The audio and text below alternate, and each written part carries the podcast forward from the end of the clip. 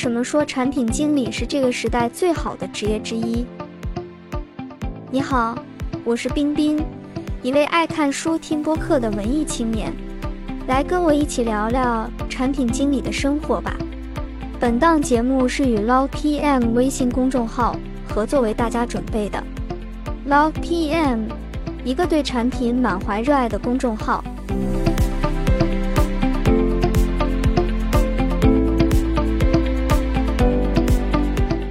有没有听过这样的评价？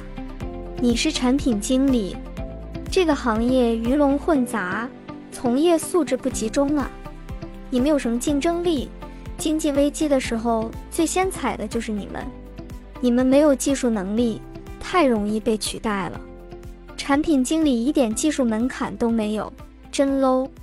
做产品这么多年，听过很多类似的评价。虽然这些质疑的声音没有阻碍我在产品路上继续前进，但是我的内心也一直在思考和探索这些问题。产品经理岗位的价值在哪里？三十五岁之后，我们会是第一批被裁掉的互联网人吗？我一直没有找到确切的答案，直到最近读了一本书《富爸爸穷爸爸》，我才发现，产品经理是这个时代最好的岗位之一了。产品岗位在培养你的商业运作能力。富爸爸建议读者想要财务自由，就尽可能去自己开公司。而运作好公司需要掌握的技能包括现金流的管理、系统的管理、组织架构设计、管理方式设计、人员的管理。富爸爸在开公司之前，对自己进行了很多系统、有目的的培训。如会计知识、组织管理知识、销售知识等，而这些培训的内容都是为了掌握上述三个部分。而产品经理想要运作好一个产品，需要掌握的技能包括了解市场、产品系统的管理能力、产品设计、人员的管理能力、用户合作部门的协调沟通、问题的处理能力。我们可以发现。两个部分非常相似，除了第一点，产品经理对现金流的管理能力较弱，我们不会去看财务报表。但是大多数产品负责人都要对业务线的营收负责。而第二点和第三点是我们每天工作的要点：产品系统如何设计，和各个部门的人如何沟通协调。这些技能的实战与获取，不需要通过副业获取。我们只需要干好本职工作即可，这也是为什么很多产品经理成长到一定阶段后自己去创业的原因。所以，产品经理岗位不是培养你成为一个专才，而是在训练你如何运转一个商业系统。产品能力要求那么多，什么是核心？产品经理需要掌握的能力非常多。我们以三节课搭建的能力模型为例。刚入行的产品经理常常痛苦于如何理解技术，因为产品需要落地上线，需要我们和技术同学频繁打交道来实现目标。但是在随后的成长过程中，我们会逐渐发现自己还需要提高市场分析能力、产品定位能力、设计能力、运营能力、销售能力、业务模块操盘能力、整个商业体系搭建能力。但是这么多知识点常常让我们无所适从。今天学习这个，明天学习那个，没有一样彻底搞清楚了。而这么多要素里面，有没有核心要素是对我们来说很重要，又容易被忽视的？富爸爸强调，个人财商的培养，真正重要的两个是对销售和营销的理解。销售技能是个人成功的基本技能。它涉及与其他人的交往，包括与顾客、雇员、老板、配偶和孩子。而沟通能力，如书面表达、口头表达及谈判能力等，对一个人的成功来说更是至关重要。我就是通过学习各种课程、听教学磁带等来扩展知识，并不断提高自己的这一技能的。之所以销售和营销技能对大多数人来说是困难的，是因为他们害怕拒绝。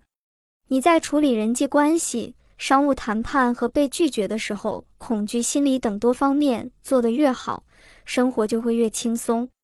这是我们必须扩展的沟通能力。你们有没有遇到过某个功能无法正常上线，其实是出在了自己与人交往沟通方式上，与开发的冲突，与老板目标的不一致，与市场计划的不匹配，会让你的产品受到阻塞，无法前进。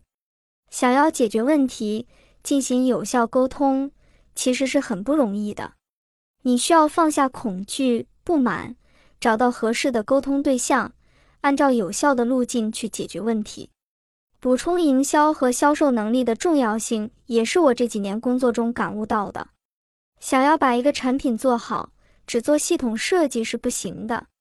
一个成功的产品需要有好的商业模式。